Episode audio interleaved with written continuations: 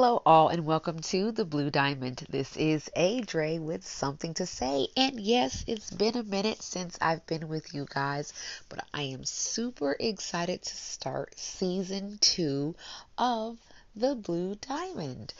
And I think it's fitting that I'm starting in February because this episode is about Black history. I'm going to start the episode out by uh, reciting a poem that I wrote at the beginning of January because I was invited to um, recite a piece of poetry at a Martin Luther King Jr. event. So I'm going to share that with you.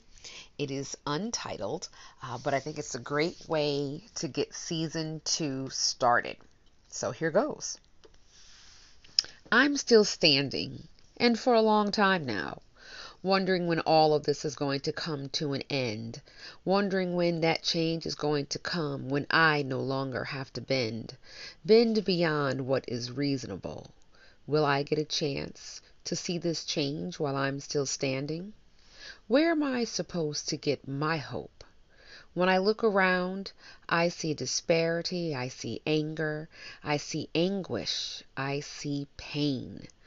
But now and then I see a group of folks still standing because they have so much to gain, standing together and risking it all to promote love, hope, peace, and change. Then I remember how I felt that day standing there looking at that stone face there it stood, this powerful figure that was once nothing more than stone, and as I was in awe of the majestic sight, I could see the look of hope carved in his face. Not carved by the mason's hand, but carved by all the battles he fought defending my race, defending my right to stand. I could not control the mixed feelings that were evoked as thoughts of suffering yet yearning were poked. Oh, yeah, this is why I'm still standing. Sometimes I need to remind myself that he came before me that I may stand on his legacy, and this is why I keep hoping and wishing and praying. There he stands amongst those who some call great.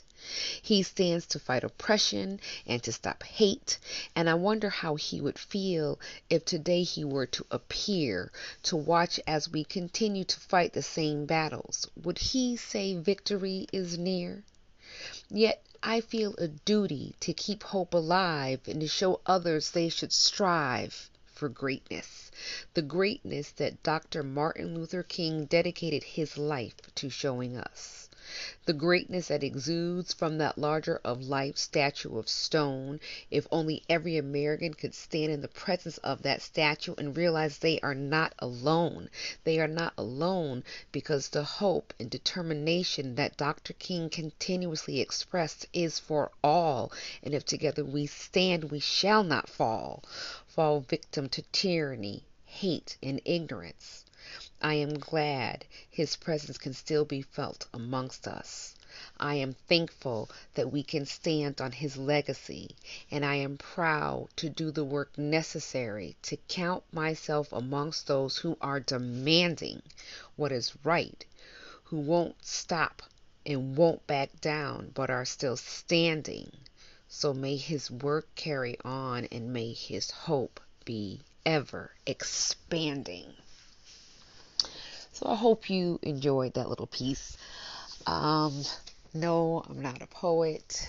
Uh, yes, I do write poetry don't normally um, recite my poetry out loud, although I have um, on occasion.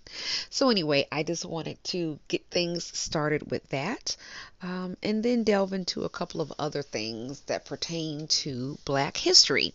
The first thing I want to briefly talk about is something I saw on the news. I don't know if you guys are aware of this, but there's some uh, school district somewhere in Utah. I don't know which one specifically. I simply can't remember. But anyway, it was on the news because parents have been um, complaining that they do not want their children partaking in the Black History lessons.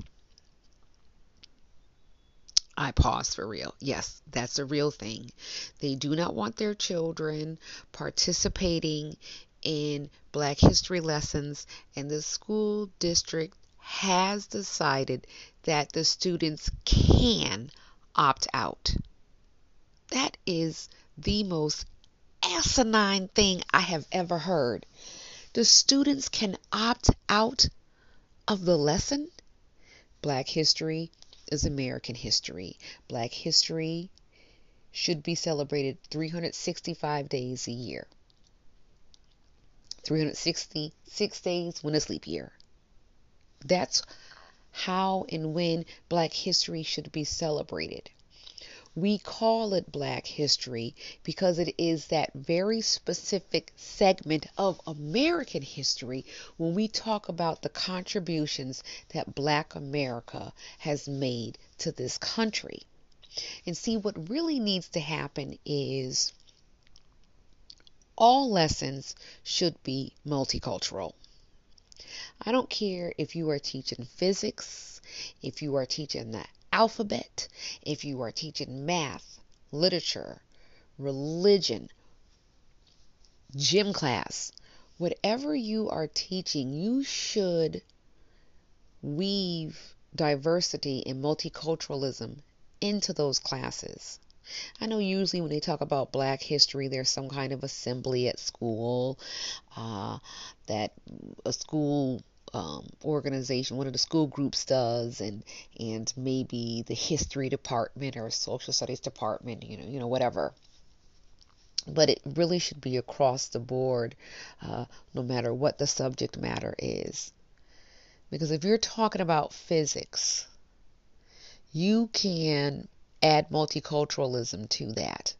When you talk about uh, history, you can do it. When you talk about mathematics, you can do it. When you talk about gym, you can you can do these things. It shouldn't be this segment, and then at that, it's such a tiny segment that people want to opt out of it. It's just absolutely absurd. It just people are making a conscious decision to keep their children ignorant so that their children will grow up to make stupid ass comments. Let me give you an example. So, I um, was at a friend's house this past weekend to watch the Super Bowl. One of my friends um, is a white male, and they were showing the segment of um, Alicia Keys singing Lift Every Voice and Sing the Black National Anthem. It was that same clip that they played back in September um, at the beginning of the football season. So I was excited that they were playing it, but wished that it had been live. Um, and just not an old recording. They make a big, huge deal out of the Star Spangled Banner and have a, you know, celebrity guest sing it. And I just thought it would be great if the NFL had done that with Lift Every Voice and Sing. But, you know, baby steps, right? So I'm receiving what they're putting out right now. And, you know, so I, I make the comment and I'm glad about it. Just wish it wasn't recorded. And, um, my friend says that uh, he said there's a black national anthem? And i said yes you know that's it right there. Lift every voice and sing. And uh, he said well that must be new. When did that happen? I never heard of it. And i said no it's it's not new. And he said so where would they play it? Where do you hear that? And I said, well, if you go to a sporting event at any HBCU, you're going to hear it. They're going to play it before every sporting event, and we're going to stand and we're going to salute and we're going to sing along because I know every word. And then I mentioned how when my sister was pregnant with her first child, I bought the book um, that has um, the lyrics in it, um, but written as a story because it's an easy way for kids to learn the song. And as soon as I found out she was pregnant, I bought it right away. Um, and that child is now 24 years old. So, um, so anyway, um, he was a little taken aback and said, oh, "Well, that sounds segregated to me." So, I heard what he said. I paused for a moment. The wheels were turning really, really fast because I couldn't just let that go. Um, but there, I couldn't let it go. I had to say something. But in my head, I'm thinking number one, I don't want um, an argument, right? I don't want to be confrontational. We're here to to, to um, watch Super Bowl, eat good food, and have a good time.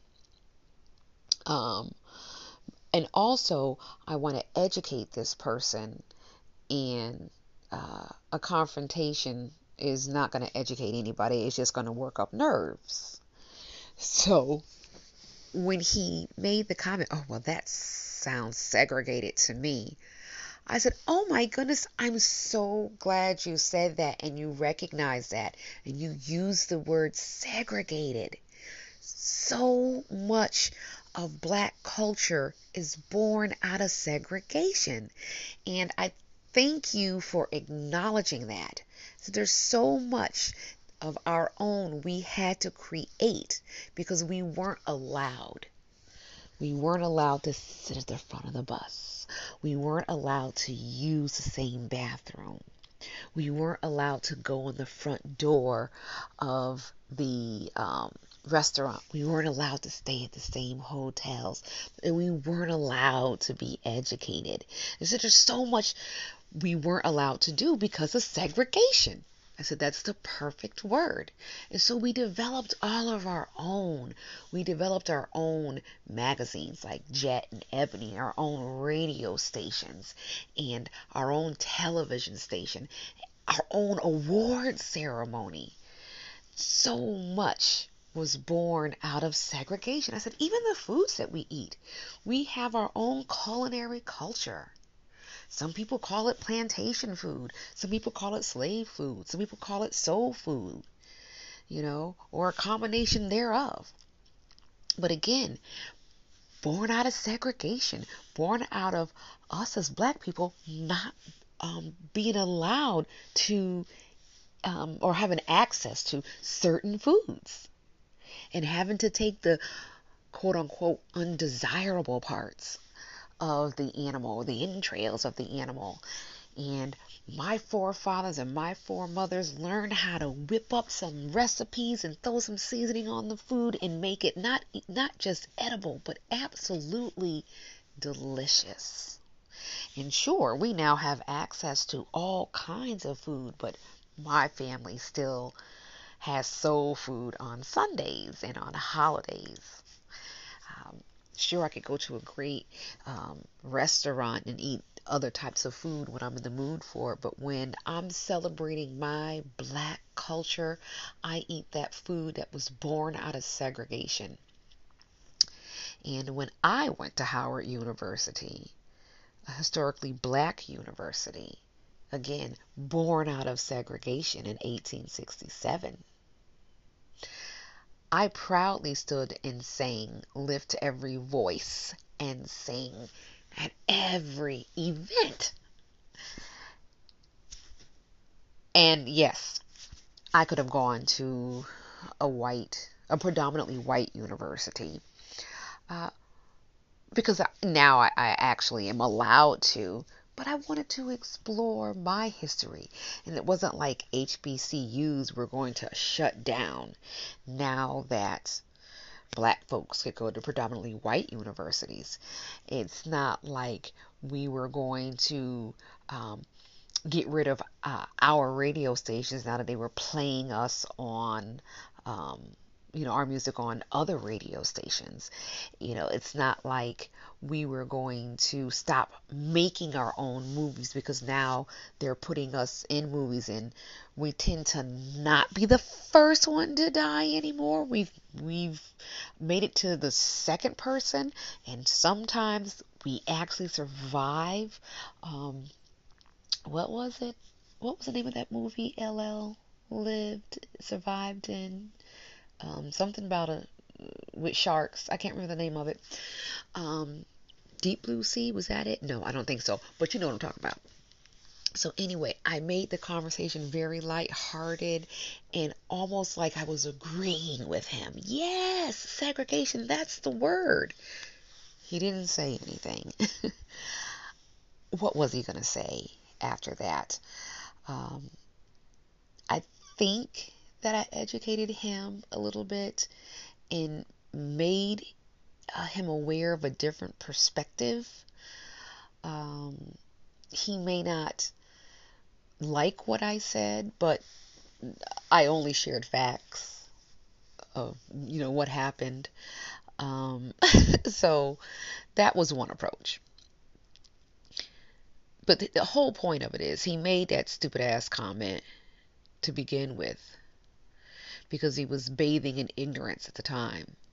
And when you decide you don't want your child to uh, learn a segment of history, then you're deciding you want your child to stay ignorant.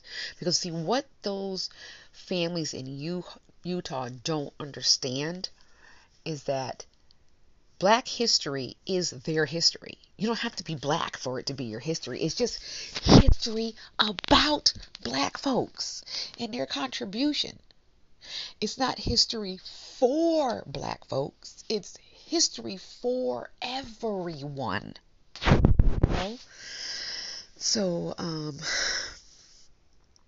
it's just uh, so difficult, and I think it's going to take us a very long time to to change the world, to change the view. At least another century. I saw this documentary the other day called The Confessions of a Time Traveler, the Man from 3036. It was very interesting. I do not think this man is really from 3036. However, I absolutely believe that he believed he was from 3036. Um, so, anyway, in the interview on this documentary, he has created this entire future, the future of 3036, which he also says is the end right? That's when humanity ceases to exist. But he, in a very fleeting moment, he made a comment that indicated that people are not, um, well, no, how should I word it? Race is not something that's divisive. Uh, there are other things, um, not finances because the world just works differently there um, in, in his future. Uh, religion, yes, religion is against the law in his future, so you have to um, live underground if you want to practice your religion. You have to be you have to do it in hiding. Um, he also talked about how everyone is chipped, and if you refuse to get chipped, then you have to um, also live underground and you're called a beneather. But the thing that really stood out to me was his comment um, about how they're taught that everybody is is equal. And I do wish that the interviewer had touched on that and, and dug a little deeper, but it wasn't something that was really uh, interesting to him. He wasn't trying to figure out the anthropology of the time. Uh, he was more interested in, uh, you know, how the guy got here, you know, why was he here, um, more that kind of stuff. So, I mean, he wanted to know some of, you know, the way life is, but that wasn't something that he really wanted to know about. I was interested in it because this guy obviously is not from 3036, but he's de- he's developed a future in his head. And this is a, a white man and I think he's like in his mid 30s or whatever. And he had enough sense to know that this racism bullshit is exactly that. It's it's BS. Excuse my language. You know, it's ignorance. And we cannot continue to carry it uh, with us. And he had a name for this era that we are currently living in. um, it was something simple like the idiot era or something like that, but it's what this time that we are currently living in is thought of in the future. And I, I can see that. I mean, I can see that real easy. Um, but anyway, I just thought that was interesting. Um, I wish I could have spoken to that man uh, because I want to know why he added that to his future. So, anyway, so I've gone off on a tangent, not at all what I intended to talk about, but it popped into my head. Um, so, anyway, I want to put a call to action out there. I would like all of my black African American friends to find three allies. I want you to have a light-hearted conversation with each ally. Find a topic that you have in common with each one and talk to them about that topic. Uh, I'm sorry, that topic, but uh, weave in some black history Maybe you're talking about music, maybe you're talking about food, maybe you're talking about dance, maybe you're talking about art, politics, um, religion, jewelry, anything you could be talking about. You can weave in some black history slash black culture into the conversation. And it's not like you're um, trying to trick the person, it's just that you're having a more light-hearted conversation and educating them. And then ask each one of your three allies to now go have a conversation with three other folks. And if everybody follows through by the time this is done, you as an individual will have touched 12 people. Right? That's the 9, 10, 11, 12. Yes, 12 people. I'm doing back of the envelope math, you know. so, anyway, um, I ask you to do that. No change is going to come as long as we just continue to talk to each other. I uh, do the work that I can in the my local branch of the NAACP as well um, as the Diaspora Multicultural Society that I belong to. I'm getting ready to host my first two Black History Month events, and so I'm super excited about that. Um, in one of them, we're going to watch American Skin and then have a conversation about it over dinner. Um, that's what the you know the plan is for the event. So you can do something on a individual scale, on a much smaller scale, by simply sitting down and having a glass of wine or or a stein of beer uh, with a friend and having a conversation and asking them to carry that conversation on. Now, please be mindful that allies are at different stages in their allyship.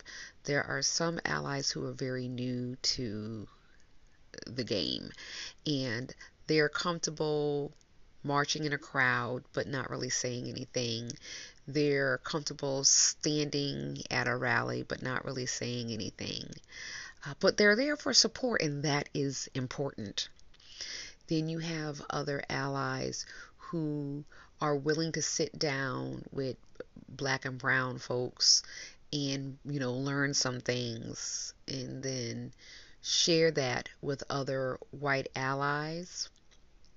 Um, and then you have some who are willing to have very hard conversations with people whose thought process is the polar opposite of theirs for example, I have a neighbor. Um, I don't even know her name, which is shame on me. Um, we've only ever had one conversation. She's a white woman from the South, and she has a Black Lives Matter sign in her yard. And she stopped me one day as I was walking down the street with my protesting sign and thanked me for what I was doing and then talked to me about the hard conversations that she continues to have with her family members who still reside in the South and just don't get it. They don't understand the phrase Black Lives Matter. They have put their own um, uh, four letter word behind it. So to them, they hear Black Lives Matter only. Whereas my four letter word is also. Black Lives Matter also. Um, and she, you know, so that's what I was telling her.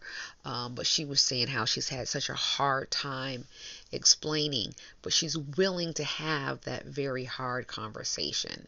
So she's further along in her allyship. And also, some people um, are simply more comfortable than others and will always be. But you know your friends and you should know their comfort level um, but make it a lighthearted conversation.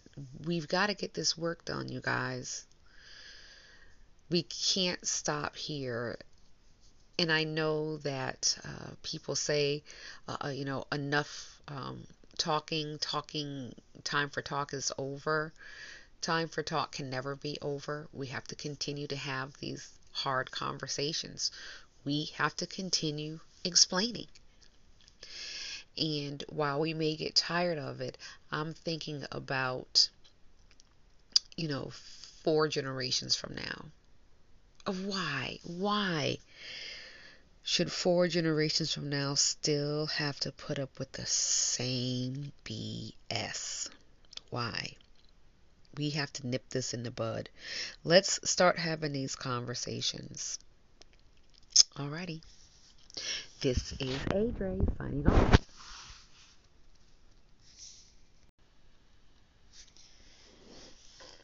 I hope you enjoyed that segment and thank you for listening. Don't forget to tell your friends. You can always find me online at anchor.fm slash the blue diamond. You can also find me on the Anchor app, on Breaker, Apple Podcasts, Google Podcasts, Overcast, Pocket Casts, Radio Public, and Spotify. We'll be right back.